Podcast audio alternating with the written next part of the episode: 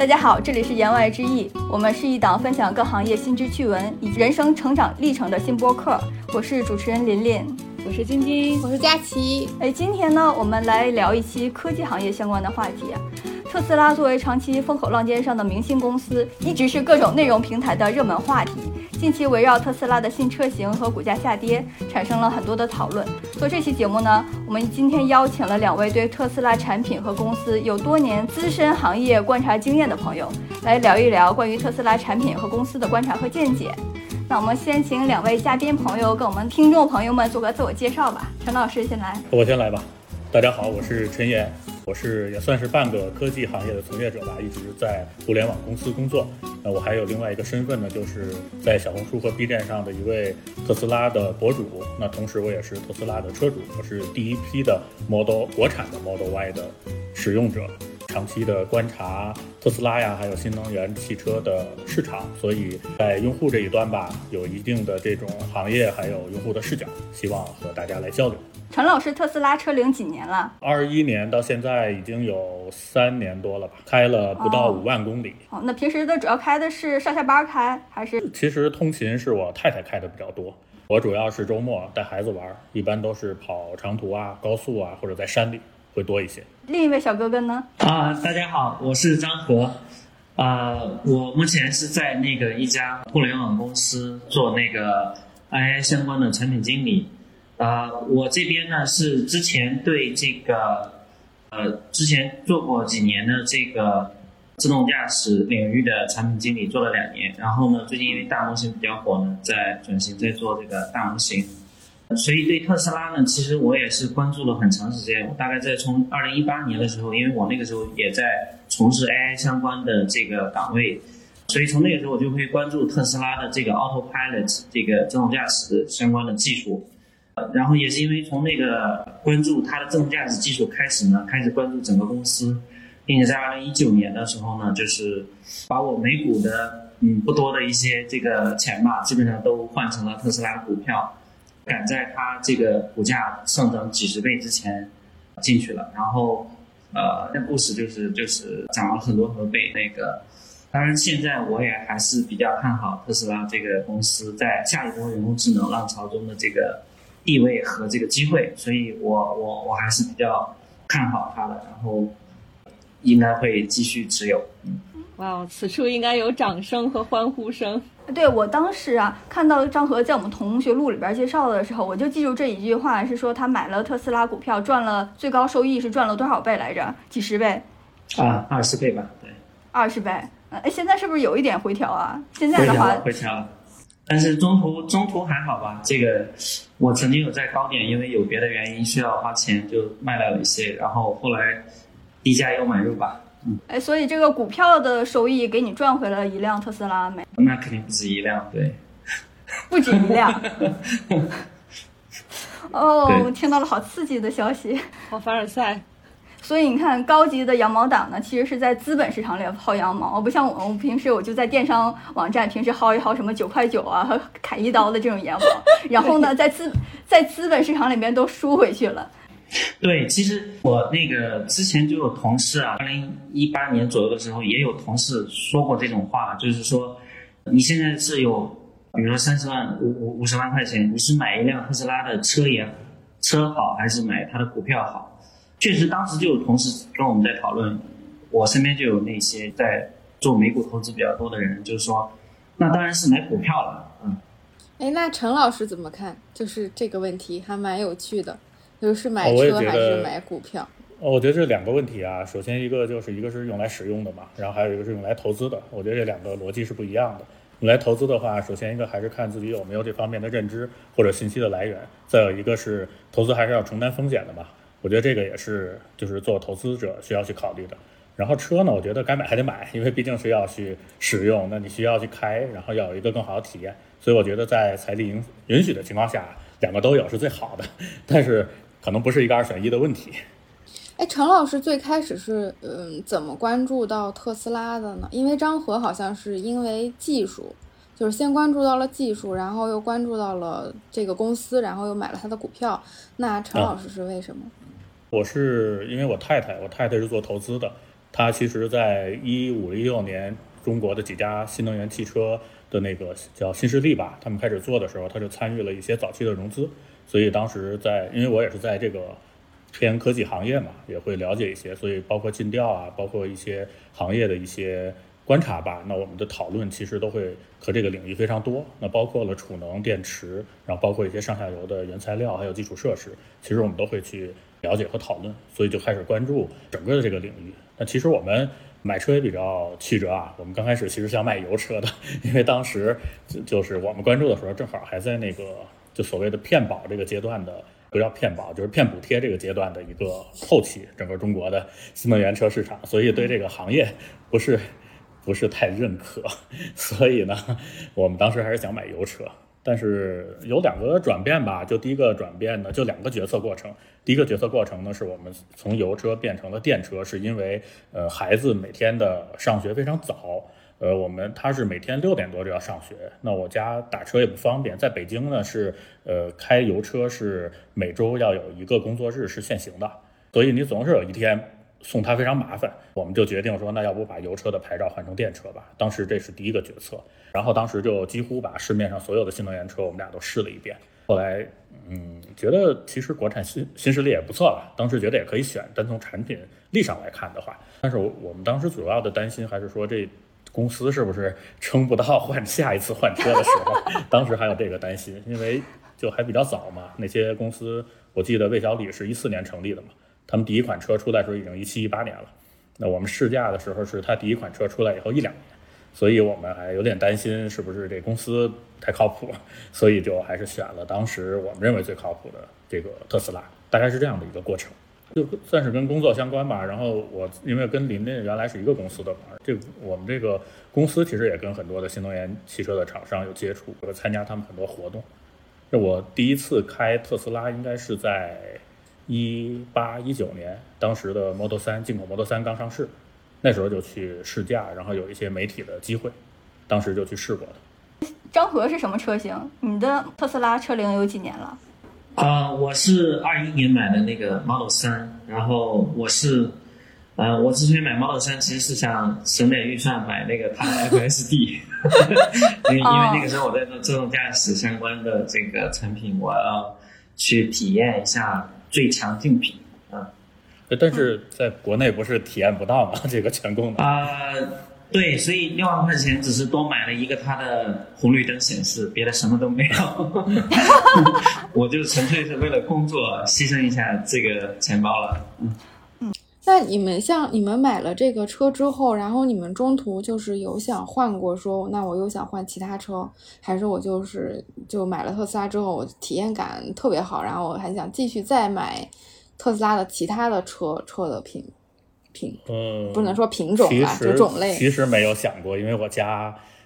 就不怎么，我和我太太都没有那么喜欢车，所以我们对其他的车 也没有特别了解，或者对其他的品牌有没没有那么大的执念。因为我身边的很多朋友，其实他们都有自己从小就喜欢的品牌，但是我太太其实没有这种对于汽车品牌或者汽车文化的喜好的，所以我们觉得够用就好。我们买特斯拉呀，或者是当时想买油车的时候，也是本着这个原则吧，就在预算之内，然后只要它的体验或者说它的功能是符合我们底线的要求的，我们就找一个最顺眼的就好了，或者找一个四 S 店离家近点的，就是这么选的。当时是。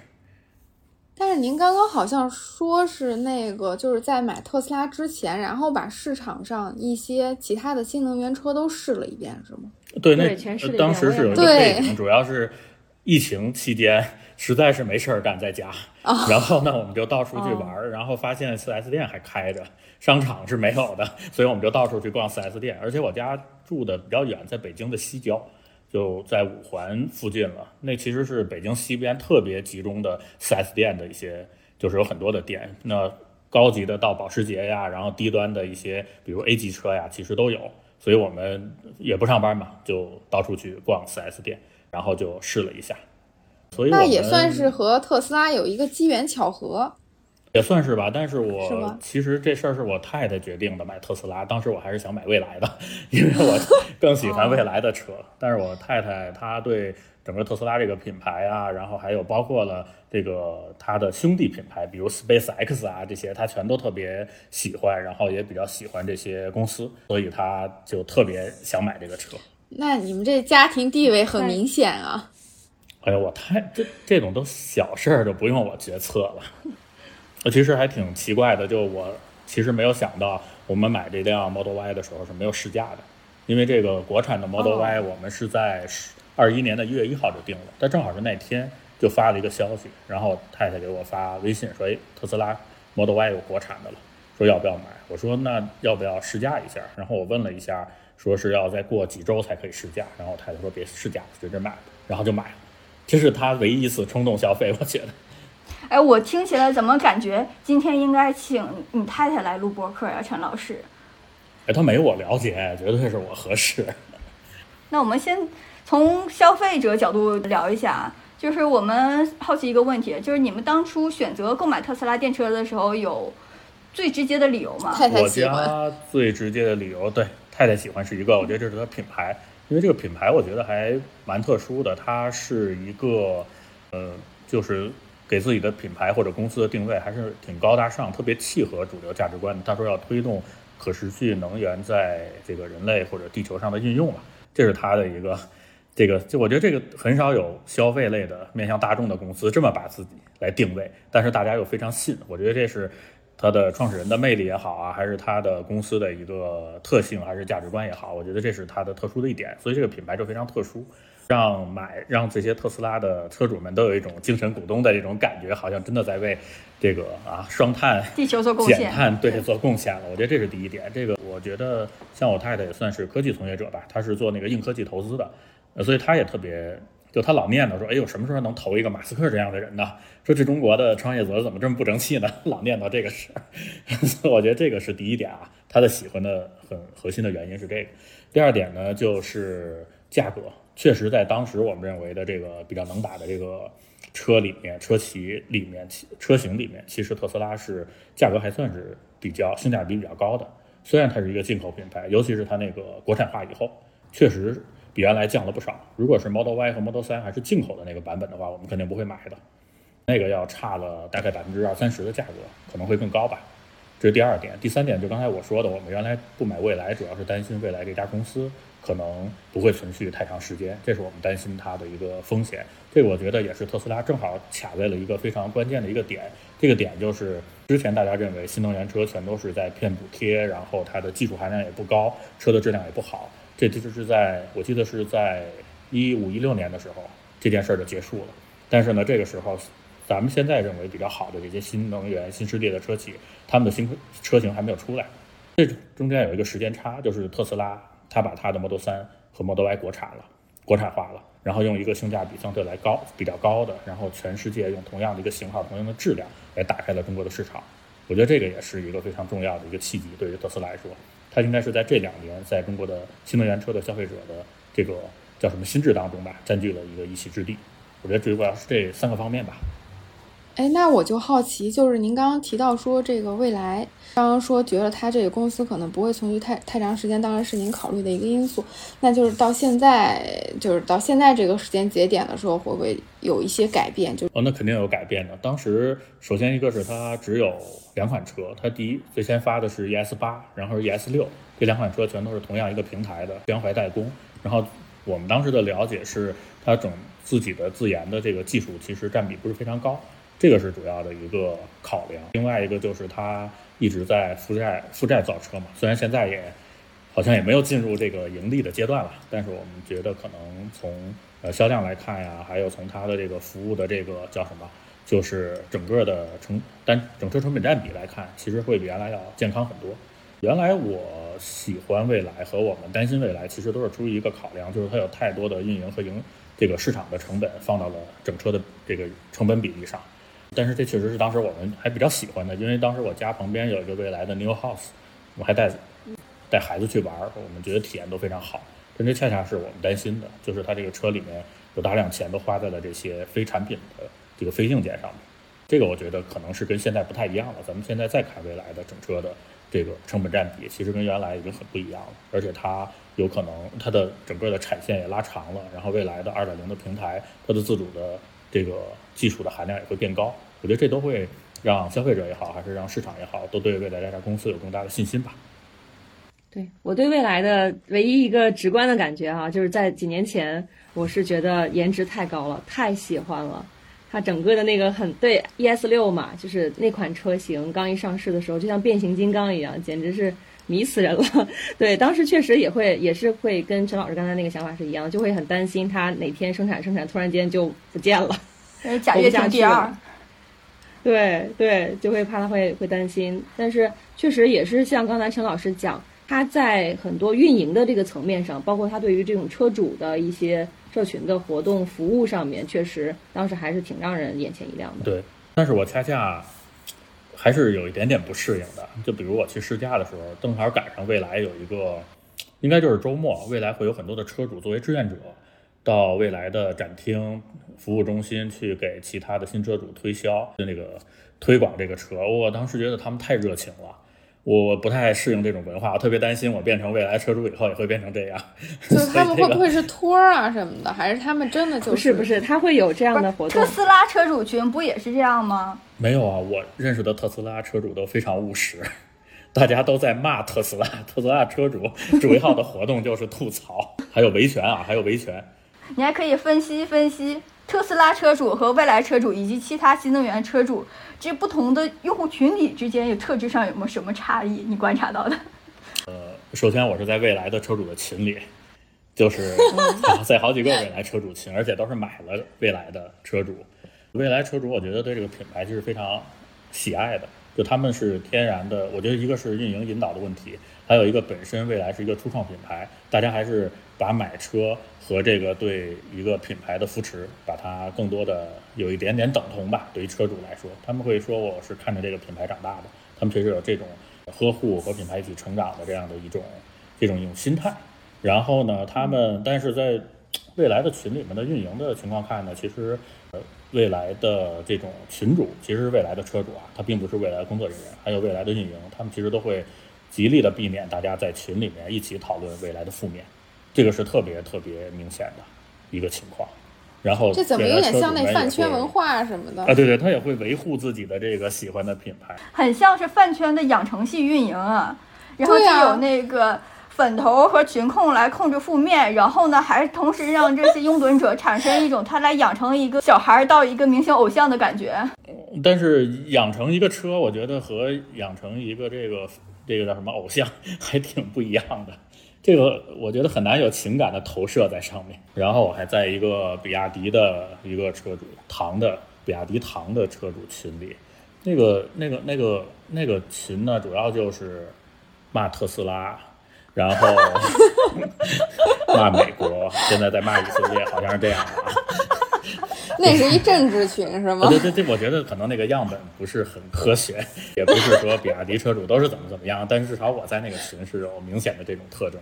那但特你怎么会在这么多车主？群里？我我自己也会拉特斯拉的车主群。特斯拉我们那群里面其实就是特斯拉又降价了，特斯拉又烧了，然后又有一群人说啊烧的不是特斯拉是比亚迪，然后大家整天都在讨论这些事儿。那这个问题再问张和一下，那你当初选择购买特斯拉的时候，最直接的三个理由是什么？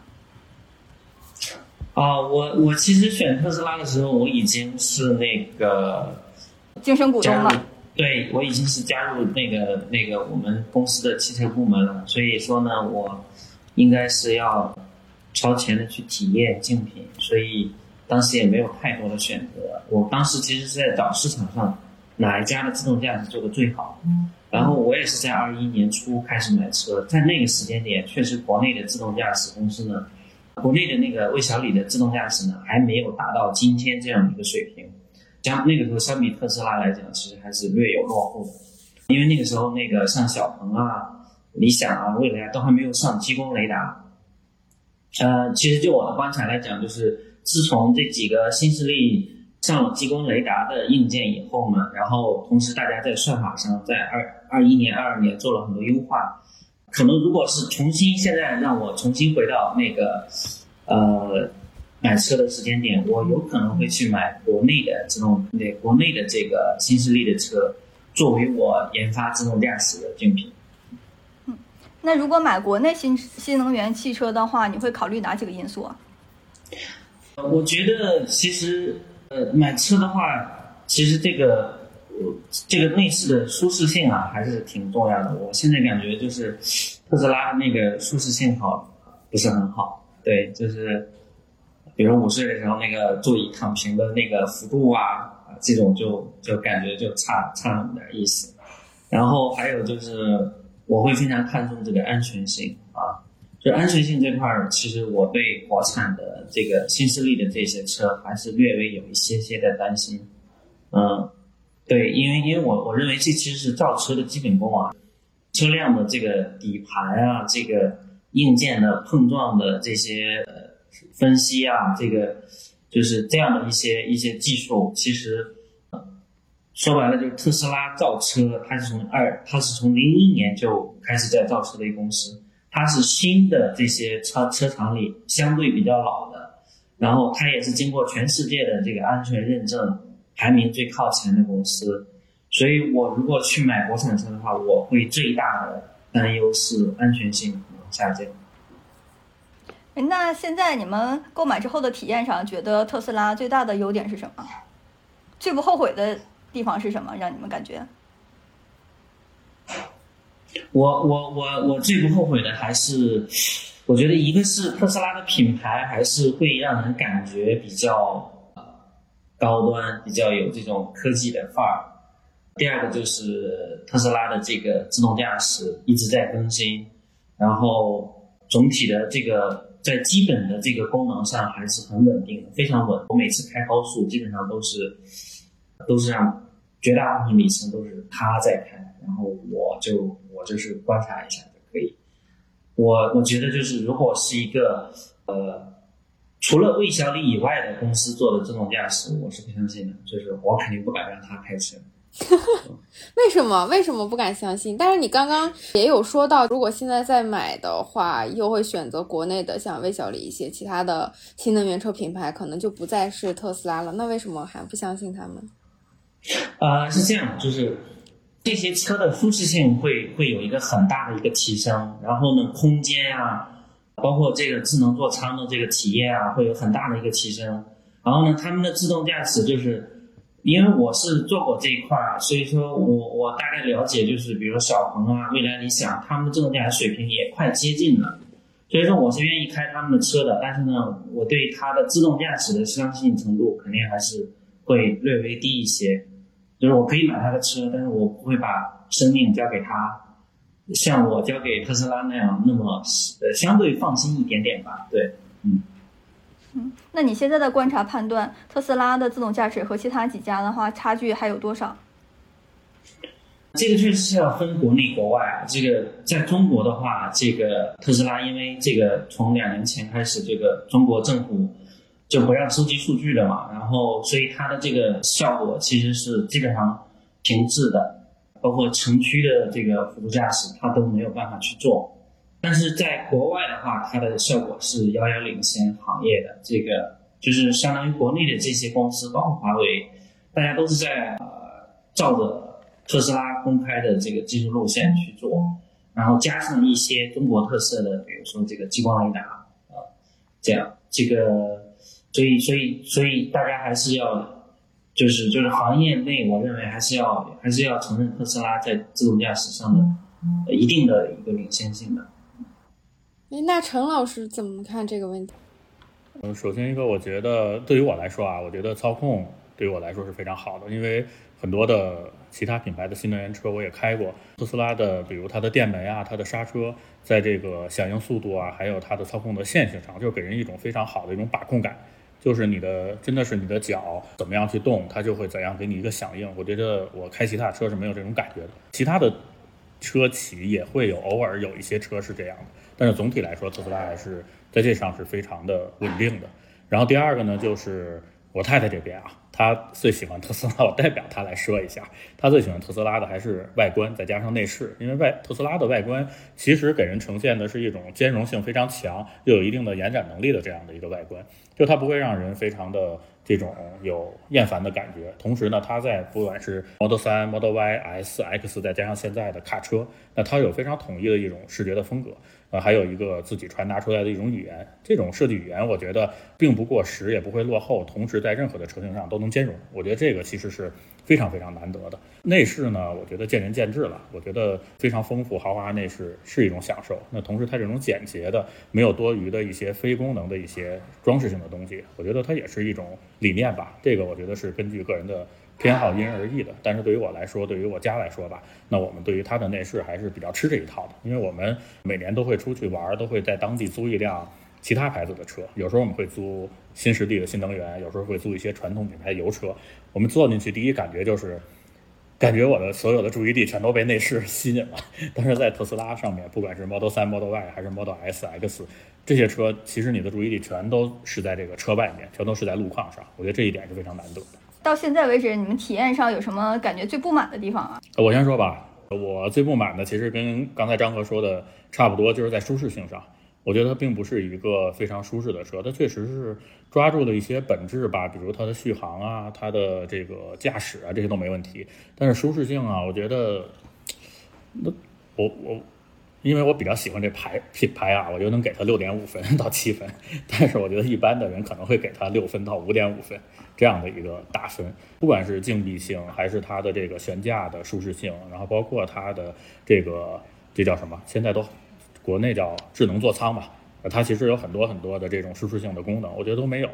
像我比较怕热，像最基本的一个座椅通风，现在都是没有的，现在最新的车型上可能才会有。这个我觉得就是。就现在国内的市场已经非常卷了，在这个角度上，其实特斯拉非常难和其他的中国的车企竞争。我觉得这一点其实对于特斯拉来说是还挺难解决的问题。它并不是一个设计和选择的问题，而是涉及到它的，比如说总体的一个成本啊，包括它全球化统一设计啊，其实全都会有制约。所以我觉得还挺难改的。哦，那如果同样都是差不多的价格，他们会把钱都投入在哪里了呀？成本方面，我觉得。就不一定都在车上了，比如说营销啊，这个刚才最开始咱们讲了，其实有很多非这个硬件上面的一些投入，然后很多的现在的竞争其实不仅仅是这个产品的单独的这个产品的竞争了，包括基础设施建设，比如说现在这个魏小李啊，包括华为啊，包括一些传统的车企，他们的新能源品牌啊，他们都在做自己的充电网络或者是换电网络，这些其实都是非常非常大的成本，呃，所以咱们看它不盈利也是。也也不奇怪了，就是这个钱其实能要花钱的地儿实在太多太多了，尤其现在这样的一个市场状况，如果你不花钱的话，相当于你要把市场的先机让给其他人，所以我觉得还就是把这个表面上的一些功夫做足吧，确实是可以吸引现在的消费者。我觉得现在消费者也比较吃这一套，大家更关心的还是说我眼睛能看得见的一些好处、一些优点。但是很多的一些车驾驶底层的东西，包括咱们国内可能没有这种汽车的驾驶的文化，大家可能也不太在意这些看不见的、摸不着的东西，可能大家就算了。那你给我一个舒适，大家就传统的叫什么新能源车的三件套嘛，大彩电、大沙发、大冰箱，你把这个配齐了就是一个好车。现在大家都是这种判断的这种这种思路吧。啊，就是感官和体感上面的，可能大家没有那么专业，就会把关注度放在那些上面。呃，我了解的很多的车友是这样的，首先大家都有一个底线，就是我这个车，这个车一定要满足哪些底线，这些底线可能不会要求太高，比如说安全性啊，然后品牌呀、外观呀，差不多就行。只要符合这个底线的所有车，那我们就看它有哪一点真的能打动我。也许不是综合，他挑的不是综合实力最强的。但是他可能也不是最适合他的啊，因为有的人可能都是第一次买车，也不知道自己需要什么。但是在完符合他的基本要求的前提下，他找那个有一某一个点最能打动他的，比如他就看中了这个车的外观或者某一款车漆，那可能他就买了。这种我觉得还是咱不能说叫不理性吧，但是我觉得就是咱们这个市场的特点。哎，那我突然又又比较好奇，想问张和，就是这个车或者说这个产品它做的怎么样？就是它肯定会存在一些大家可能不太满意的地方，但这些不太满意的地方并不会影响你们说我要买多少特斯拉的股票，投资多少特斯拉。这个也不一定，其实它是会影响的。比如说，比如说刚才这个陈老师说的，这个中国市场现在非常非常卷，就是很多对手都是没有太多的短板的。这个，然后呢，特斯拉有一些非常明显的短板，尤其是刚才提到的这个舒适性啊、智能座舱啊这样的一些地方。所以，当中国市场如果丢掉的话，其实对于特斯拉公司的整个公司的这个价值还是会有明明显的这个打压的。这个。因为中国市场比较大，然后，嗯，其实特斯拉上一波能够能够在一九年、一八年能够撑过一个非常困难的一些经济危机啊，包括它的产能危机的时候，也是中国的这个市场上海工厂非常非常亮眼的一个表现，给特斯拉相当于是救了马斯克一回啊。这个因为中国制造非常牛逼啊，这个不到一年的时间，上海工厂就建成，并且生产很快。对中国市场的重要性是会非常大的影响特斯拉的价值，但是呢，我我这边我因为处于相关的行业啊，人工人工智能相关的行业，我会看得更长远一些。就是如果发生类似于像人工智能、通用人工智能技术以及接近能够取代人类的劳动力级别技术的智能机器人技术出现的话，那么特斯拉可能会有很大的一个。潜力，所以如果你用五年以上的这个思路去去看待这个对特斯拉的这个投资的话呢，我我可能会短期内，比如在中国市场受了一些影响，我不会那么在意，对，就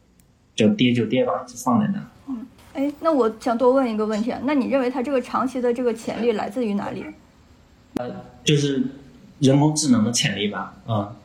首先首先马斯克他其实。也是这一波人工智能，就 Chat GPT 是带来了这个大模型在整个这个人工智能的一个颠覆式的一个发展，对吧？马斯克他也是深度参与了 OpenAI 的创立，所以说其实马斯克应该是这个世界上也是最懂人工智能的呃 CEO 和企业领导人之一，能排到前十或前五，啊，他并不比 OpenAI 的任何一个人差。然后呢，他。这个呃，特斯拉的做自动驾驶的过程中呢，其实他也积累了大量的研发人工智能技术，怎么样做数据，怎么样做训练，就是非常庞大的 GPU 集群，啊，十万块 GPU，然后这个就是相当于是全世界排名前五的那种超级计算机的算力，特斯拉也是有的，所以说呢，它其实是呃。虽然不像 OpenAI 现在在这个人工智能领域里这么风头正热，但它实际上也是下一波人工智能浪潮最有机会的候选公司。因为下一波的这个人工智能很有可能会是一个家用机器人，就是能够直接在物理世界中为人为人类创造社会价值的一个人工智能。因为像 ChatGPT，它其实是一个在知识经济就是比如说白领的工作，比如说你做一个秘书，做一个设计师，做一个对吧？做一个这个程序员这样的一些经济活动中，GPT 技术会有非常大的一个潜力。呃，但是这个 ChatGPT 它现在还是不能控制机器人去在工厂里搬砖是吧？这个去造车，但是这样的一些东西呢，这个会是特斯拉有极大的优势的一个领域。呃，所以我我是非常看好这块的。张和其实是从那个技术角度来说了一下他对于特斯拉未来发展的一些看法。那其实刚刚陈老师他嗯，包括您潜入那么多车主群，那我觉得你可以从这种。普通的民众，就是大家来看的话，就是包括集合了大家的一些观点。那么从这样另外一个角度来看，呃，大家是怎么来看特斯拉未来的发展？包括您总结出来的一些嗯想法。其实，比如我自自己其实拉了很多的车主群，特斯拉车主群，就车主其实 群众基础很好啊。车主特别爱讨论这家公司，所以他们其实也会有这种偏向于公司的这种视角。因为很多的咱们，比如说宝马呀、奔驰的车主群，可能大家讨论的还是产品本身，但是很多的，比如说我那些群，大家还会讨论这公司啊，然后机器人呀，还报讨论什么对，还有什么 Space X 一发射那群就特别火啊，都是这种感觉的。对，张和应该也在一些车主群里，大家非常喜欢聊这些科技类的话题。我觉得从车主们的角度，我觉得有几个，刚才张和其实提了很多了。我觉得一方面就是大家还是愿意看这个特斯拉的。或者说，就这家公司的基本盘就是怎么能把车卖好，这个其实是能保持它这个价值持续的一个稳定的这样的一个基础。再有，大家更关心的一个是这个叫什么全自动的一种产线吧，不管是未来的机器人的投产啊，还是说现在的这种自动化程度，其实大家非常关心。其实，在车主群里面，大家特爱转的就是那种类似于无人机穿梭在那个柏林工厂。我记得柏林工厂开工的时候有这么一个短片呀。啊，就这种片大家都特别喜欢。然后特斯拉也搞过那个参观上海工厂，有好多人也都就是有上海的车主也去过，然后给大家直播。我觉得这是一个大家非常在意的，大家会觉得说，它特斯拉在智能制造方面其实是有自己独到的地方。这个可能也是能让整个特斯拉在整个的成本上面持续的有竞争力的一个原因。然后再有一个呢，就是特斯拉的三电技术，那它应该算是比较就是核心技术掌握在自己手里比重比较大的了。这种这么一个汽车公司，包括三电呀，那电池、电机啊，然后电动啊，还包括它的，比如说它的这个芯片呀，其实也是它自己研制的。那这个我觉得也是大家更津津乐道的。然后最后一个呢，就是特斯拉的一个这个叫充电网络吧。虽然特斯拉可能还没有跟国内的这个卷王们比起来，它上那个高压平台相对来说慢一点啊，最近几年。但是大家可以看到，在美国市场，其实它是一个唯一一个。覆盖了整个北美的一个充电网络，那现在一家一家车企全都加入到它的这个这个这个规格里面来了，其实也能从侧面来反映说它在这个基础设施建设上面的持续投入是到了一个收获的一个阶段了。我觉得这三点还蛮重要的，剩下的就是刚才我说的 Space X 啊，然后什么星链呐，对它的一些加持，虽然大家也用不到，科技手环。对，当然觉得很厉害，然后大家也会联想到说，哎，我好像这个我用的是太空科技做的一个车啊。其实虽然是可能离得 挺远的，没什么直接关系。啊，对对对，其实没什么直接关系啊。但是我觉得大家还会觉得说啊，我这个是个高科技产品，不仅仅是一个出行工具。我觉得这个是车主视角吧。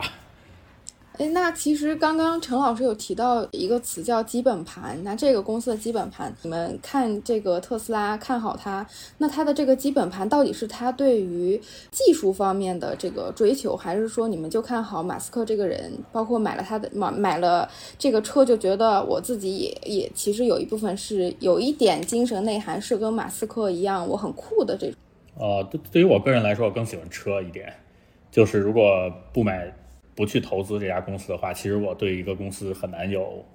这种感情吧。我不太觉得说一定要喜欢一个公司，然后和我自己不相干的人，其实我也很少喜欢。就是比如说我从小到大也没有啥偶像，不管是歌手还是球星，其实还挺难有一个偶像的。但是我觉得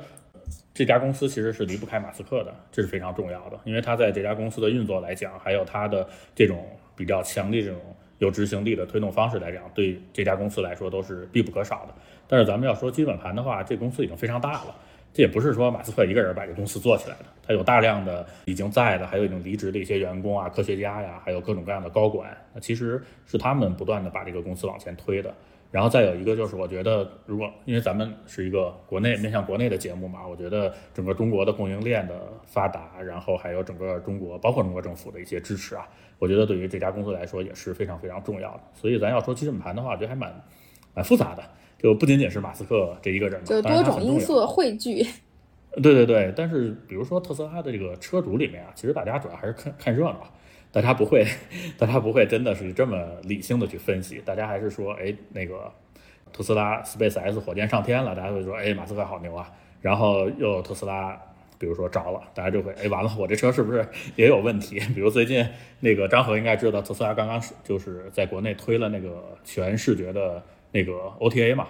那好多的车主都担心啊，说全视觉就是出现了以后呢，我是不是车就不好开了？大家也担心，那我 Autopilot 是不是不管用了？就是没有原来那么精准了。再有就是我原来车是带超声波雷达的，换了全视觉以后，我雷达白买了。是不是应该去维权？大家都在群里面，其实想的都是很现实的一些问题。那张和怎么看这个问题？对我，我我觉得这个，我应该会觉得，就是马斯克、特斯拉和车之间，我是觉得马斯克是是我关注这个领域的比较关键的一个点吧。我觉得，我觉得马斯克这个人还是比较有特点的。他他确实是一个，首先他是 CEO 里最懂技术的，然后他在非常多的领域里颠覆了这些技术领域里怎么做产品的一些。方式，比如说 SpaceX 是他颠覆了这个，对吧？这个太空行业，然后电动车这个行业，在他才开始做的时候，其实是需要非常大的勇气，像一个疯子一样去去认为这个事情可以实现，对吧？所以他其实是凭借一己之力，让这个电动车这件事情从一个大家认为绝对不靠谱的一件事情，变成了一个产业，然后中国的公司和其他的公司才会 follow。他说：“哦，那电动行业已经被证明，电动车行业已经被证明是可行的，所以我们才去做。所以我觉得这个背后其实企业家的精神也是很关键的一个因素。就是，但是这个确实地方有这个中美的文化差异啊。就是你看美国的这些呃特别知名的这些企业，他们的创始人的个性都非常鲜明，并且因为他们的非常鲜明的个性和非常独特的这种。”呃，做事情的方式造就了一些极具创新力的一个一个企业，像乔布斯、苹果、像特斯拉这种。中国的这个科技发展，其实总体上比美国呢，还是还是会，咱们要承认是有一些落后的。我认为这个背后很大的一个原因，可能也是说我们的环境不允许一些特别有个性的人。所以有时候我们可能是要，我我我我有一个观点是认为，就是一个企业的创始人。跟这个企业的文化和发展是关系极大的。当然，你评价一个国家的文化，或者是肯定不是只看科技创新，你还要看很多其他的，以及人类社会就是这样的，对吧？这个我们我们熟悉的文化就是这样的一个文化。那么也有我们的很多优势，对吧？也有非常多我们的优势，对吧？我们中国人比较勤劳，我们这个也能够产生很好的企业，这样。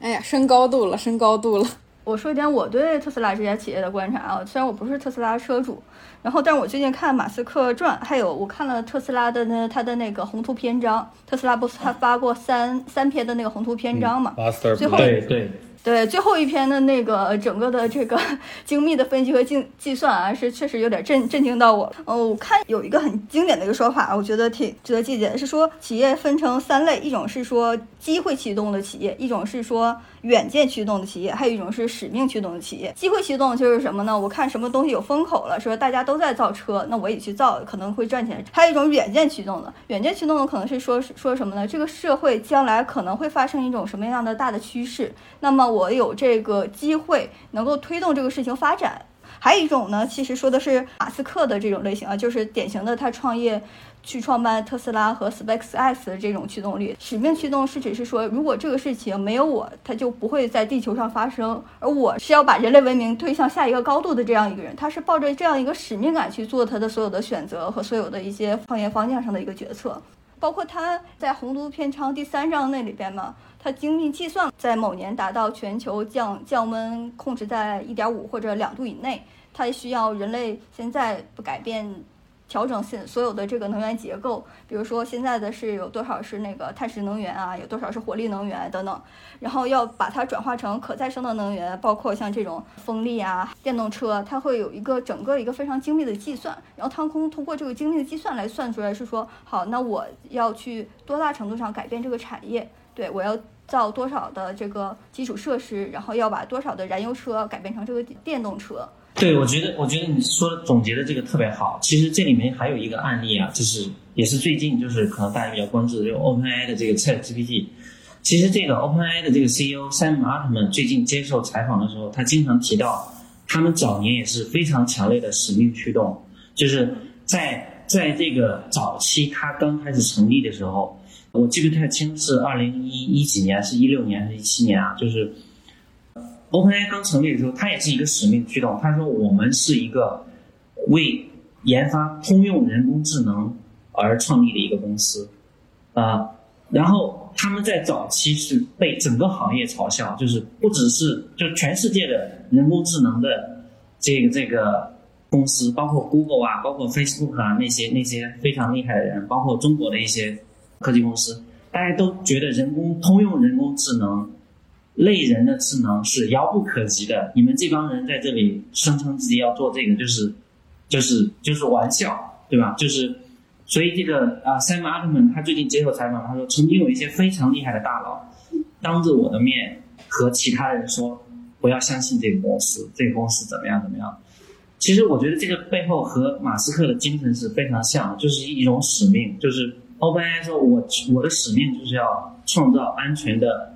啊，AGI 通用人工智能，所以我要坚持，啊，它整个公司的这个融资方式、公司的架构以及它研究所做的方向都和其他人不一样。然后坚持了好几年，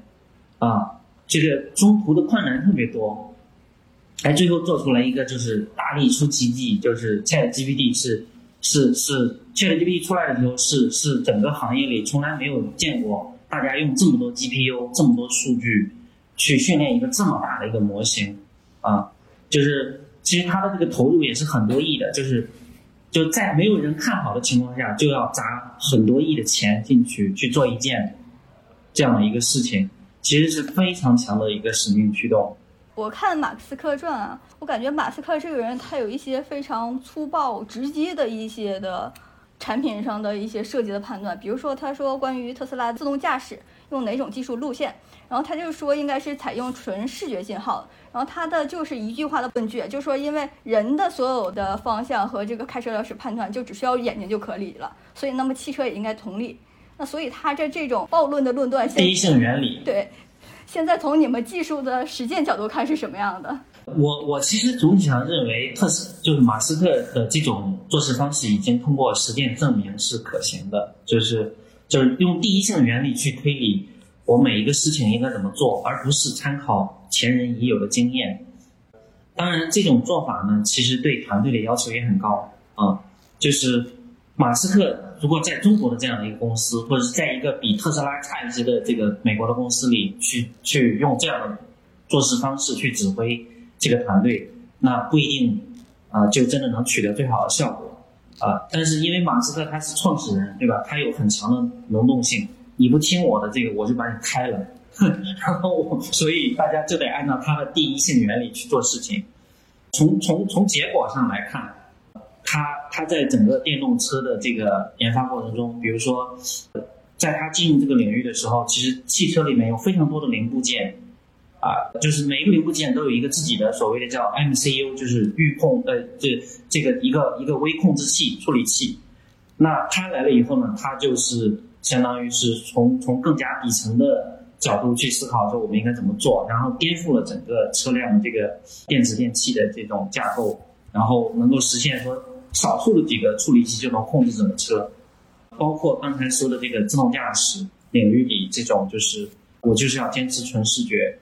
呃我觉得他的这个方式其实是，呃，对于特斯拉以及对于很多的顶尖的美国公司是是可行的，是靠谱的。这个其实是一种创始人的远见。其实这个事情在 OpenAI 上也有，就是 OpenAI 那个他们的这个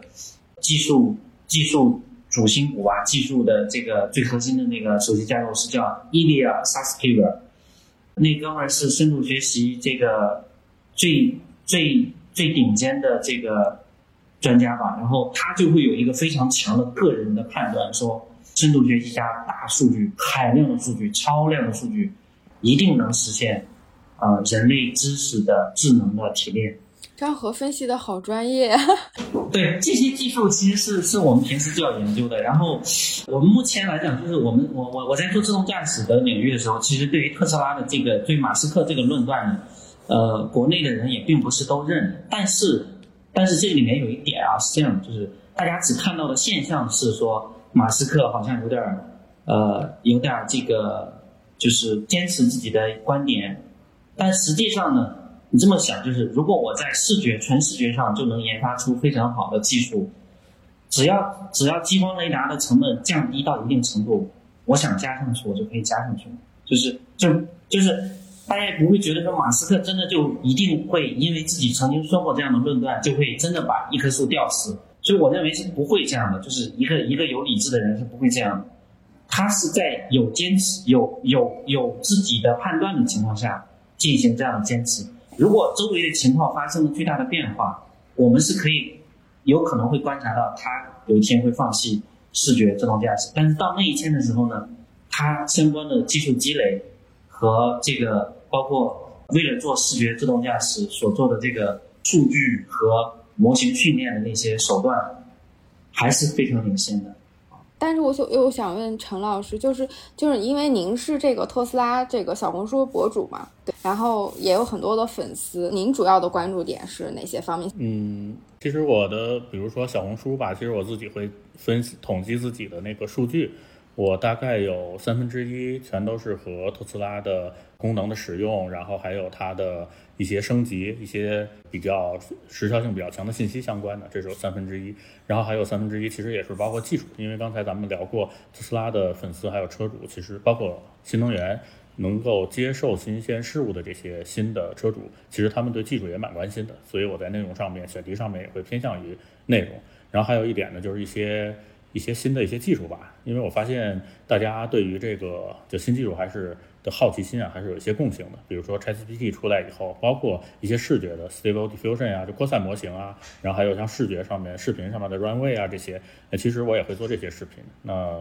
我发现数据也还不错，所以我觉得还是偏向于一个泛科技的一个内容吧。然后我当时做这个号呢，其实也为什么做这个，就是做这个方向，其实也比较就是。呃，深思熟虑了一下吧。首先，一个是当时正好买了这么一辆车，想做号，其实是因为我所在公司本身就是做各种平台的视频内容，然后我经常给人家指点江山，然后呢自己又全都不做，有点没有说服力，所以我觉得我也得实践一下，所以就说做一个号。然后当时小红书算是一个首选的平台吧，还在增长增长期。然后嗯，咱们做东西总是要想自己的差异化嘛。所以，一个就是我有一个车，和一般的车评人不一样，我可以有这种亲身的经历，同时还有自己第一手的一个实践的场景。第二个就是特斯拉，张和应该知道，特斯拉其实这个车，呃，它出于全球统一设计的考量，它其实有很多的这种驾驶的习惯，还有它设计的这种习惯和中国的市场不那么一致。呃，然后很多功能呢，大家可能用起来也不那么方便。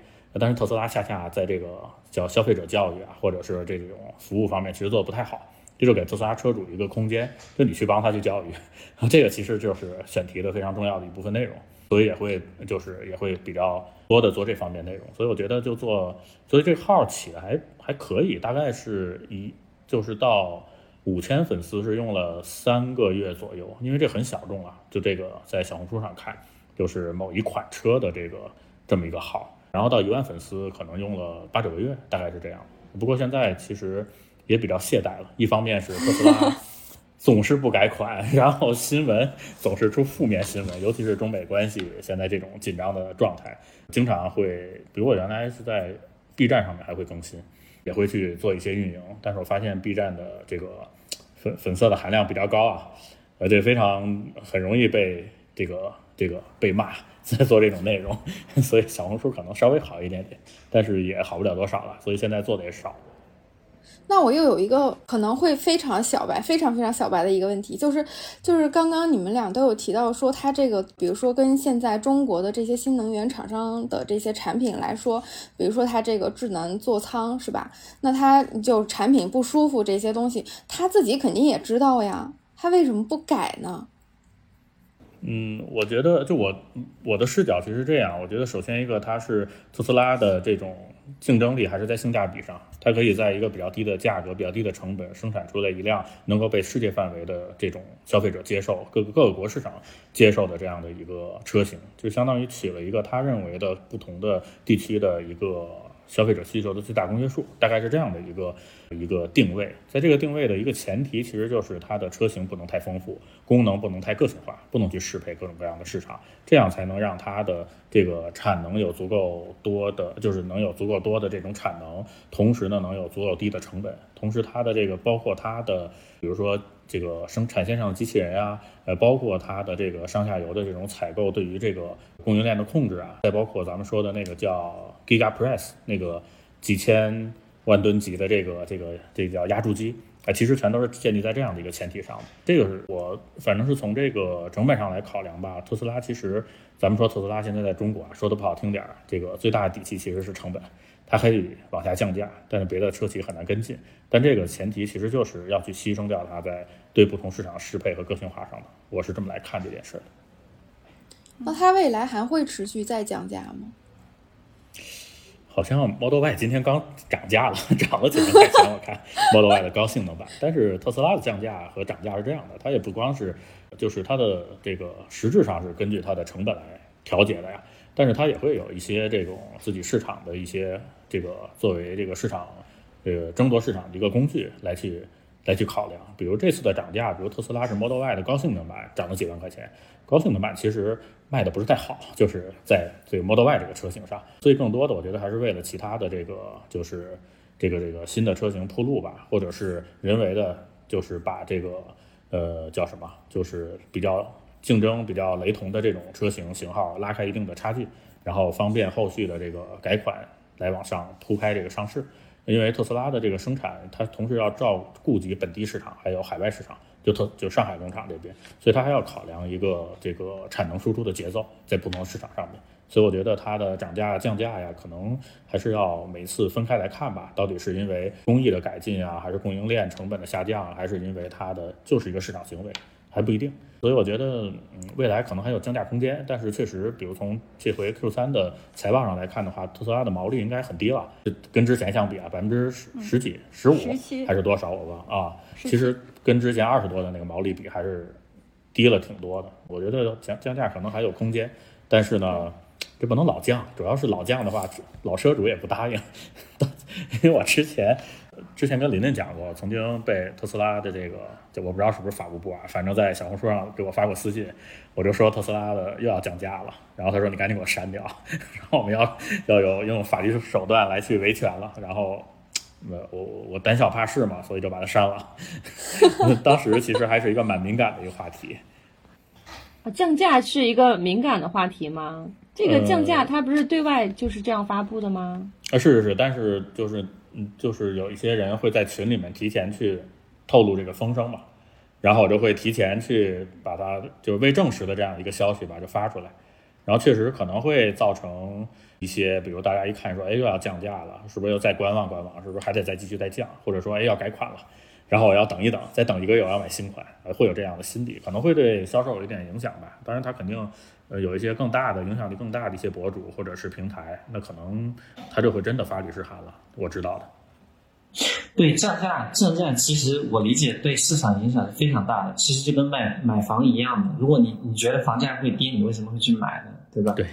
但但是呢，如果如果我想，我想我作为如果如果我是一个想黑特斯拉的人，很简单，就是我就凭空传一个消息说特斯拉马上就要降价，它的销售马上就会应声下下跌。就是传消息，你只要传一个谣言，特斯拉马上就会受到影响，这是成本非常低的一个诋毁，所以 所以特斯拉它肯定要制止这样的行为的。嗯，对，所以在特斯拉官方眼中，陈老师就是这样的黑粉儿。没有没有没有没有，我是特吹。你说咱们做节目，咱都特吹了。哎，那你们现在比较的话，国内的这些新能源汽车有哪些地方你觉得会做的比特斯拉好呢？哎，我我先说吧，就是其实国内国内新能源汽车有一个明显特别领先的地方，就是就是语音控制，就是智能座舱里面的那些功能。尤其是，尤其是，比如说，比如说这个魏小李这几家，然后现在那个华为啊，还有几家，他们的那个语音控制都特别好使。就是你你坐在副驾驶，说关关这个空调，它就会知道你想关哪个位置的空调啊。就是你在不同的位置提的提的这个语音的指令，它能知道相应的这个操作。然后呢？还还有一些支持这种，比如说这个四个人同时提需求，就大家在车里面说话都不用都不用相互那个忍让的，就是同时提四个不同的指令，这个车马上就能给你一起就执行了，非常非常好聪明啊！对，非常非常聪明，就是这些东西其实对于这个日常的使用体验也是会有非常大的一个影响的。啊，第二个就是像像这个理想，理想特别擅长做的就是理想为什么最近在国内卖的特别好？它对于用户体验的细节，就是适合中国家庭、中国的日常生活场景，比如中国人的身高、中国的家庭，比如说小孩喜欢玩什么，这个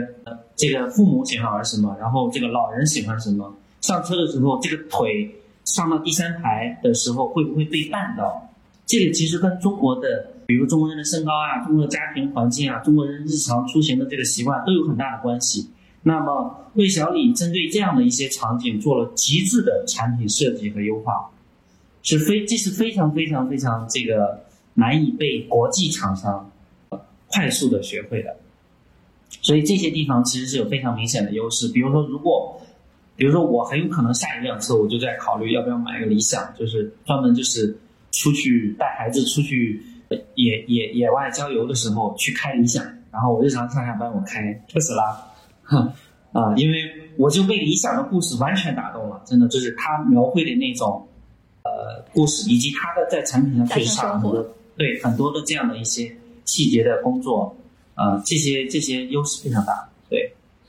嗯，我听起来感觉是不是很像那种中国的 APP 和美国的 APP 在交互体验设计上的一些差别？就像我们现在，如果你用惯了国产的 APP，你可能如果用美国的那些 APP，会觉得它在交互上就没那么人性，不如中国的设计体验那么细节。对，对，我觉得很类似啊。那刚刚这个问题，陈老师是怎么看？那我觉得，首先一个它的设计的理念不太一样。国外的车，我觉得或者说传统车吧，大家还是把它当做一个交通工具，那就把你安全的，然后高效的送到一个地方。当然，它可能会有不同的使用的场景，比如说越野车呀，它可能更考虑通过性；然后一些豪华的车呀，然后包括 MPV 呀，这些可能更考虑它的舒适性。那，这是，但是它本质上还是一辆车。但是其实我也跟一些国内的新能源车企的一些从业者吧，也有过一些交流。大家其实呃谈到智能座舱的时候，我首先确实同意张和说的，做智能座舱这方面，就是这种非智驾方面的智能性，我觉得中国的企业做的是非常好的。那在这个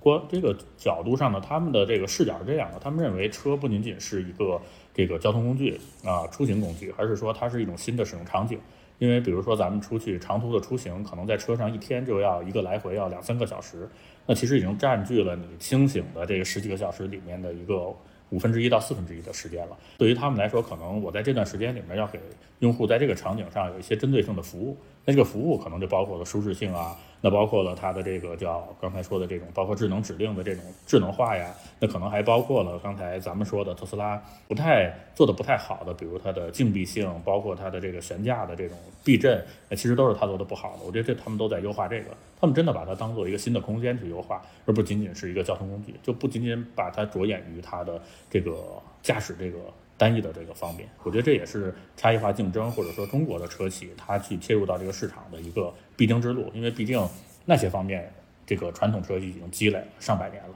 那我们咱们说弯道超车嘛，那这可能就是其中的一条弯道，一条捷径，而且同时也是消费者更容易去感知的。刚我在想采访陈老师一个问题啊，你说你关于国内新能源汽车整个这个行业有过一定的了解和观察，那？这些配套的基础设施的发展情况现在是什么样的？国内，嗯，咱们就说，如果我们买一辆新能源汽车，纯电的啊，必须要充电的这种，这个能加油的不算。其实有三种这个便捷性上面的这个区别的。第一种呢，最好的就是你家里有独立的车位，你可以装一个自己的充电桩。充电桩，这个的这个的体验呢，其实要比油车要好很多。就是像一般的车主，就是到家以后就插电，那或者是觉得这个没电了就插上，然后睡一觉，第二天就满电了。这个其实是要比到外面去找充电站，然后再浪费五六分钟去这个加油，就比油车还要方便。然后第二个呢，就是你家的和公司的附近是有这个比较好的充电网络的，这个它的速度比较快，然后呢又不会排队。那这个是第二个，就是第二层级的这个便利性。然后最差的就是你家里也装不了充电桩，然后呢只能拉一根飞一根线，然后用二百二十伏的这个低压去就是家用电去充电，这个是这个很难一晚上充满的。就现在的这个。车的电池容量看的话，可能五六年前这种小电池的车可能还好吧，就是飞一根线来充。那么如果你的附近呢没有这个公共的充电站，或者是你这边的用电车的人多，但是充电桩比较少，其实这个体验就非常非常差。你可能要花好几个小时去排队。这个是我觉得现在最大的一个问题，就是有装和没装是非常大的一个分水岭在体验上。哎，那不同地域之间这个便捷性差距大吗？不同地域之间呢，我觉得有两个角度。第一个角度呢，就是基础设施的分布，就东部沿海地区其实相当好的。比如说我们，比如我还开车去过一趟东北，去过一趟辽宁，接近吉林了，九百多公里，沿着这个从北京出发，然后到到这个秦皇岛，然后充电设施还不错，然后再向北到锦州还好，再向北就完了。一进入到辽宁的腹东三省的腹地，呃，基本上充电桩不是不能用，就是兼容性非常差。不知道张和有没有体验啊？比如咱到一个国网的充电站。呃，基本上十个桩里面都有八个不能用，兼容性非常差，我觉得。那这个是一个非常常见的现象。但是咱往南开，其实就会感觉越来越好，尤其是到了长三角、珠三角地区，那个充电设施真的非常非常棒。我觉得这个是分布是这个非常不均衡的。那包括像西部，虽然说咱们经常看到说特斯拉也好啊，魏小李也好，经常会说，哎，我们的车是可以开到西藏、开到拉萨的，但其实更多的还是一个宣传的这样的一个话术吧。它只是在一些关键的节点上面去建了自己的桩，但是它整个的这个充电站的这个密度其实还是和东部沿海地区比差很多的，这是一个视角。它的基础设施其实建设是不均匀的分布，因为还是要讲究一个性价比嘛。然后另外一个视角就是这个就是天气的原因，就现在的新能源这个电池的技术啊，或者说三电的技术，其实对于这寒冷天气下面去跑这个用新能源去开的话，其实它的电耗还是非常快的。咱们如果是到了，比如说冬天，然后到了东北，其实这个续航会大大的打折。这个其实也是东北的一些车友遇到的问题，我觉得现在还没有完全解决。我感觉很多人现在对于新能源汽车的一大担心还是开不了长途。你们开过特斯拉去过最远的地方都是哪儿？我就是东北了，就东北。中间，但是中间住了到到一个地方住了一宿，然后中间充了，因为我那个车。能跑大概四百多公里，四就是不是冬天的话，能跑四百五十公里以上。我那趟全程是九百公里，所以中间充了两三次电，因为还要带孩子去别的地方玩，这样就还好。但是就不不敢跑太远，所以我一般的长途的旅行都是坐飞机先到目的地，然后在当地租个车，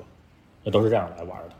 所以我其实没有认真的开电车去长途旅行过。对我，我我也没有去过特别远，我最远的是去那个从北京到阿那亚，也就是，呃四四百公里吧，三百。对，但是特别悬，就是因为我的那个车刚好能开四百一，然后那个导航去那边大概是四百零几，所以如果只差几十公里的话，万一堵路上，我就会我就会完蛋。所以我我我我我去和回的时候都会中途安排一次去找一个充电桩。对，然后关于刚才那个基础设施那个地方，我想我想补充一个视角啊。其实，其实中国的这个电动车的基础设施已经非常非常好了。中国的电动车的这个现在占整个新能源汽车占整个销量的这个比例已经达到百分之二十多了嘛，普及率对吧？那么其实，在在美国现在这个数字是非常非常低的，就是百分之几，对吧？是我们的就是几分之一啊。所以，所以可能他们那边的那个，比如基础设施也好，包括这个产业的这个相互之间的这个，比如产业链上下游以及用户使用的体验可能会更差，啊，所以，所以咱们确实还有一些改进空间啊。但是，可能中国已经是基建上哎非常厉害的国家。我的感觉是，我我我出出过短途旅行这么几次，我我觉得充电桩那个。呃，这几年其实已经呃好很多了，还是还是还是基本能能能能用的啊。然后可能还有一个原因是，我在冬天的时候体验也不是很差。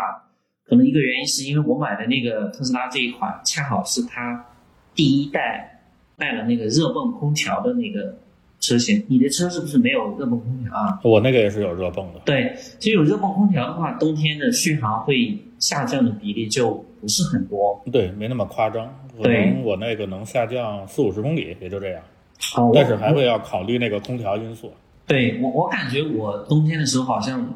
我几乎感觉不到下降，就是就还是日常的那种感觉，就是导航显示多少，就是续航显示多少就能开多少那种感觉。哦，那这个没有虚电这么一说吗？因为好像说电动车都会电量有打折吧？嗯，因为咱们现在标的那个 CTLC 吧，那个标准新的国标的标准，其实它并和咱们日常的行驶的那个路况、这个工况其实不是特别一样，它是一个非常理想的一个状态。所以我觉得这是主要原因，就是如果不是强制这么标的话，如果用那个应该是美国用 EPA 吧，如果用那个标的话，其实会更加准一点。所以我觉得也不一定是车企故意虚标，可能还是这个就是它必须得是按照这个国标来去上这个机器去测试，然后出来这样的一个数据，这些都是由国家的检测机关来去要求的。我觉得这可能是直接的原因。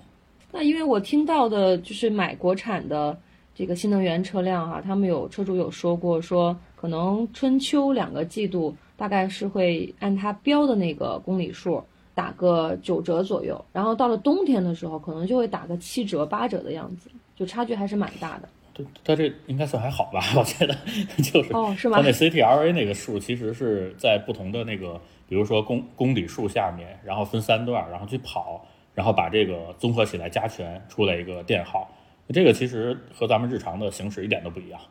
所以那个数确实是虚高的。但是我觉得就还是会有一个这个叫什么叫这个大家经验上面的一个一个数据吧。我觉得大部分的车呀，就在日常像北京这么大的城市，日常通行开是绝对没问题的。然后只要不出北京，任何一个地方去这个近郊去玩，其实也没有问题。那长途呢，我觉得就另外一种场景了，就可能就要考虑这个。中途补能啊，怎么样去规划路线的事儿？对，其实其实现在这个时间点买最新的这个新能源汽车的话，呃，如果选的价位不是特别低的话，呃，比如说十几万以上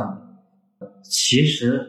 其实这个电池的水平应该会比几年前的那些听到的那些消息会好很多啊，尤其是很多车辆开始有了这个热泵空调技术以后，就是。它会把这个冬天的这个很多空调的这个能耗，其实是来自于车辆本身运转发发的一些余热，就是它不太会耗电池去制热，而只是就是车辆本身的余热就足够它供应这个空调。其实具备这些条件的车，在现在去买新能源车的话，是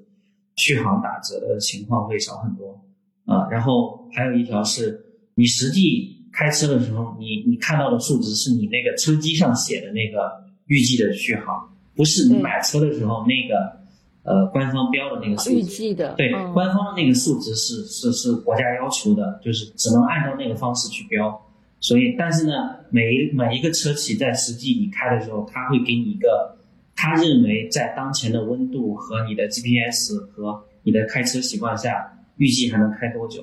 啊，这个其实背后也是一个算法啊，很多很多很多车企，呃，包括魏小李啊，包括包括一些做车的公司，都会呃逐渐优化这个数字，让这个数字至少是你可预期的。就如果你不可预期，感受是非常差，就是你以为你还剩多少，但是你对吧，实际没有剩那么多。那这件事情是越来越少了。对，所以刚才张和有说，就是关于那个特斯拉，特斯拉上面在电池这块的性价比上是不是会更高一些？因为你说。你显示出来，比如说四百零一还是四百一十公里，然后真正你要去开过去的话，你就是消耗这么多。对对对，其实这种就会给人一个稳定的预期的话，感受会好很多。对，其他新能源车是会在这个数值上给用户一种欺骗感觉吗？其实最新出来的那些车啊，比如说现在最近最近那个，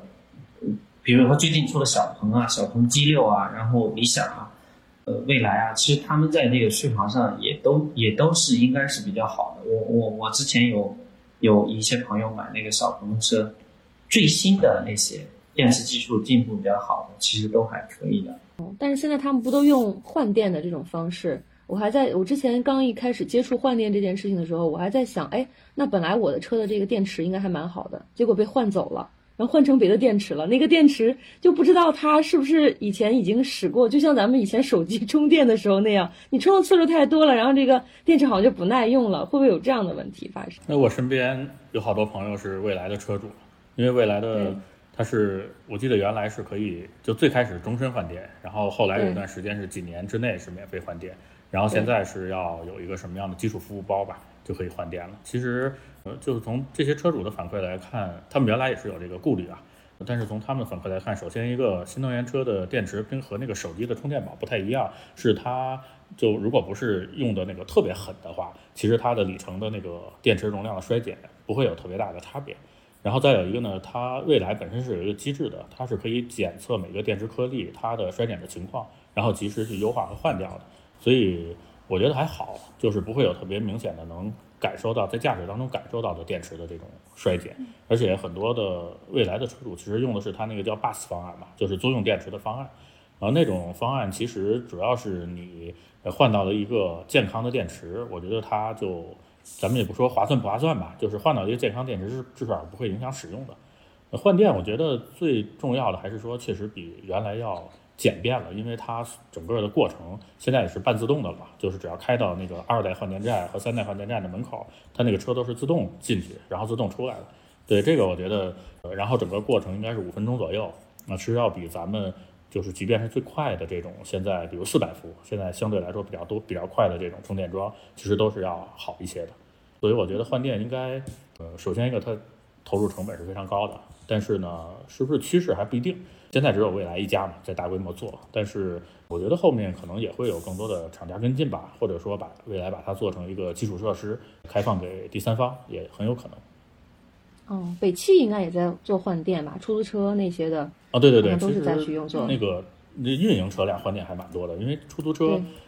这个家电用充电的方式，其实还是影响它的这个正常的运营的。对，然后包括一些电车呀，电车其实有很多，就是大电的这种大的巴士，其实有很多换电的方案。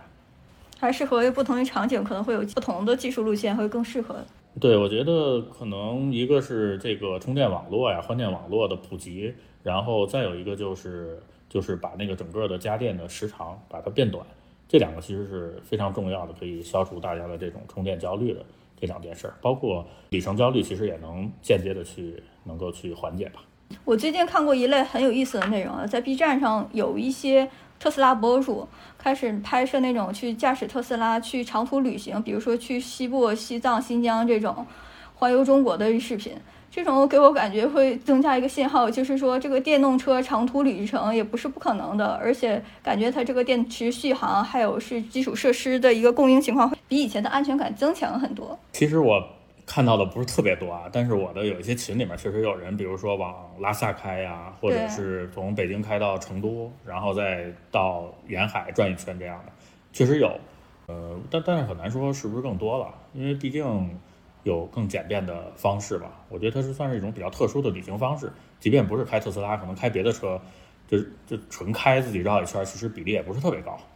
但是我觉得确实在基础设施上，如果你去的是你走的是成熟的公路，然后你去的是一些比较成熟的景点，然后一些这个不是那么人迹罕至的一些城市吧，我觉得它确实是可行的这个方案。然后可能需要提前做一些功课吧，可能会稍微麻烦一点。但是我觉得并不像之前说的，说这事儿就不可能，或者说有很多的艰难险阻，现在可能要比原来要好很多。啊，我感觉是这对于新能源车企来说是一种很有效的营销方式。这有好多赞助的。对，我都怀疑是他们是被特斯拉或者其他新能源车企赞助了拍的这样的视频，因为确实种草很成功。对，我知道的这个新势力里面这三家呀，好像好像都做过 这种赞助的形式的，有的还是要跟着一些这种，比如说这个就是这个给你。跟着可以充电的这种叫什么？这他们叫什么车？我忘了，奶妈车，就是随时可以给车喂奶的这种这种移动充电车，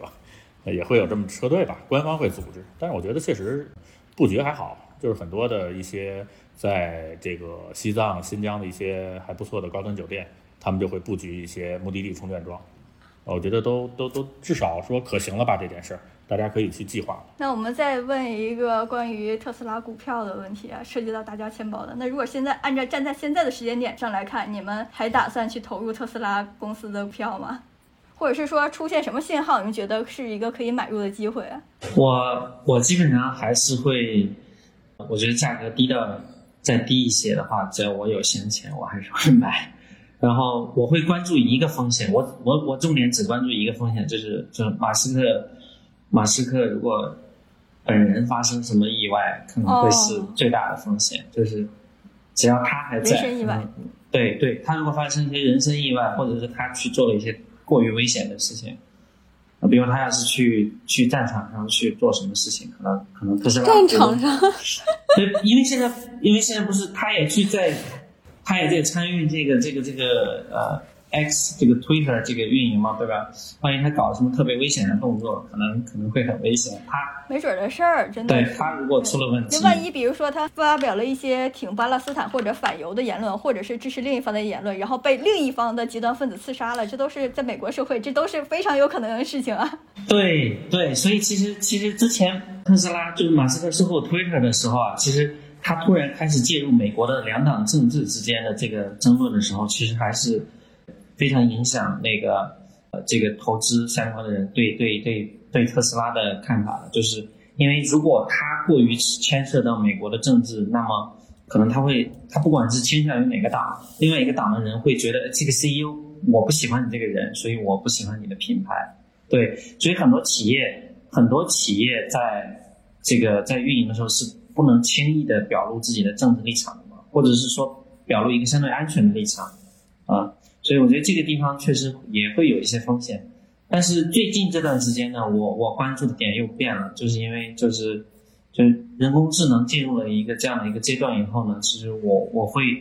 我会我会更轻更小看其他的一些不利因素，更更多的看重那个就是它在人工智能领域的一些布局。如果它的布局是比较好的，然后它仍然能够有一定的领先，我会我会我会把其他因素看低。对，当你发现有好的买入机会的时候，别忘了分享给我们。哎，我觉得是这样的。其实，哎哎，这个地方我说一下，其实其实并不是说我我我，比如有一个低位的点，我跟你说你买，你就真的能买。且如果你买了，你也不一定能持有到它涨上来的那一天。所以其实其实像我这种投资，就是属于一种就是有信念的投资对，是一种信仰，就跟买比特币的人一样，对吧？当年一块钱买入比特币的人非常非常多，但是你能不能拿到比特币涨到十万美元那一天？绝大部分人在中途涨到百分之三十啊、百分之五十啊，或者一倍、两倍、三倍的时候就卖掉了。你能涨到，你能拿到十万倍的那一天的时候，就已经说明了你当初就一定能挣到这个钱，就是你只能挣到你认知、你认知以内的钱，你认知以外的钱，别人告诉你去挣这个钱，你都不敢挣，你不会挣的。又想起了我的一个痛心经历，我当初六千块钱买了一个比特币，然后三千块钱卖掉了，我就坚定了我再也不碰这个东西。我知道这个东西一定是超出我认知之外了，我赚不到这个钱。对对，其实是是这个问题。陈老师觉得呢？嗯，我在想比特币的事儿。我说我要能一块钱买，十块钱还没有卖，肯定是我忘了。我觉得正常的人可能都是百分之二三十都卖掉了，就除非是像张和说的，他对这个比特币或者说 Web 三是有信仰的，可能才会拿这么久。他真的把它当成一个值得长期持有的，或者是这个叫什么考验自己信仰的这样的一个物体物件来去来去持有吧。呃，我觉得马斯克或者说咱们说特斯拉的持有的价值，其实更多的还是看这家公司本身吧，因为大家这这家公司其实算是明星公司，无数的企业呀、无数的机构、无数的这种投资者都在盯着它。但大家其实关注的点，一个就是，比如说价值投资者啊，咱们说关注的点更多的是这家公司的这个，比如说利用第一性原理，是不是能把它更好的贯彻执行在它的经营、它的产品上面？那这是大家关注的点。然后第二个呢，就是在大势上面，它有没有犯错误？比如张和说的，在人工智能，大家都觉得非常重要，它也做超算，有自己的机器人，其实都是和这个相关的布局。那是不是它能把应该的这种，因为它有自己的优势，有资金嘛，那它有自己的这种超乎常人的认知，是不是能把这个就不要错过一些机会？我觉得这个是在大势上的把握。然后另外一个就是一些意外了，但我觉得意外，哎，我更关心的意外，其实是它会不会这个 SpaceX 龙飞船它第一波上天，然后那个技术不成熟，这我觉得还风险还蛮高的。这个，是，他会不会第一波上火星，然后去了回不来，光能发这个去的技术成熟了，回的技术，哎，结果出了幺蛾对，子。或者他自己先来那个脑机接口，不是说那个脑机接口那家公司那猴儿不太行吧？以后做人体实验的时候，马斯克自己上，那可能也是个风险。对对对，我想起来一个很有意思的趣闻啊，马斯克自传里面有写，他他的那个外祖父是他应该是他妈妈的，是他也就是他外公了，其实就是特别热爱一个人开飞机，开那个私人飞机到处跑，就是哦，对在一九应该是那个就是一九三几年还是一九哪那那个非常早期，很危险的。然后他他外公属于这个冒险的爱好，就是非常冒险的爱好。那这跟他上太空有一点有点预言挺像的，对，挺像的。所以所以他他他们那个那个传记里面就写了，就是他父母认识，就是因为他父母也都很喜欢冒险，觉得对方很很是自己的太子，一脉相承。他身上浓缩了他父母是冒险家基因，在他身上发扬光大了。对，顺便问一个问题，那特斯拉公司的员工的薪酬也具有竞争力吗？哎，他他会这个地方，马斯克还在 Twitter 上说过很多次，非常有竞争力。原因在哪里呢？就是他的股价这么多年涨了这么多倍。他说，他说我们也对，他说我们有非常多的这个生产线的员工，这些年，呃，就是因为靠着特斯拉的期权，变成了对。员工，员工，普通员工就变成了这个拥有千万美元身家的，呃，就非常有钱的人啊。然后现在还在我们公司，就就马斯克自己在推上前段时间讲的故事，因为他在回应说，美国的前前段时间美国的三大汽车公司员工在抗议嘛，就是大家都在那个罢工，罢工非常严重，对吧？然后这些人就是要求这个通用、福特这些公司给他们涨薪嘛，涨薪百分之二十。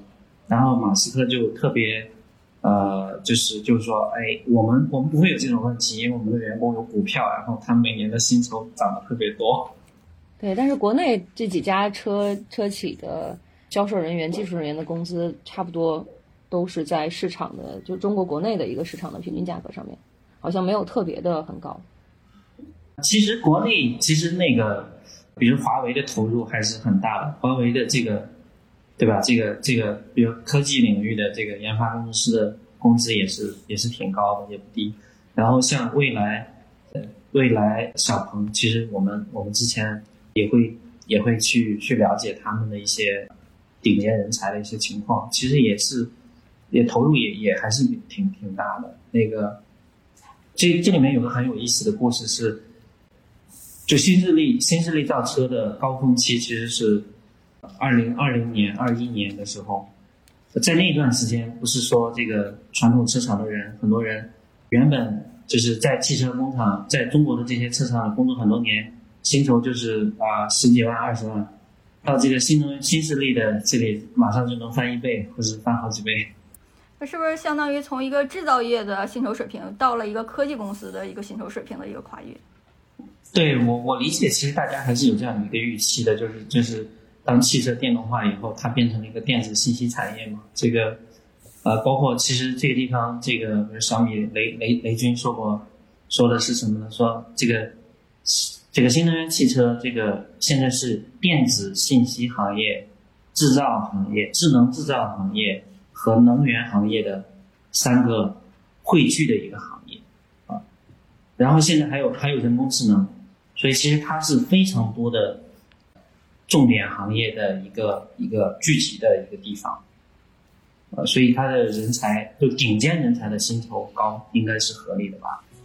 那今天感谢两位嘉宾给我们做的分享，也感谢听众朋友们，有任何问题和建议，欢迎评论区给我们留言，成为我们的知心朋友。欢迎关注我们的账号，小宇宙、苹果播客、喜马拉雅、网易云音乐等平台都可以搜索到我们的节目。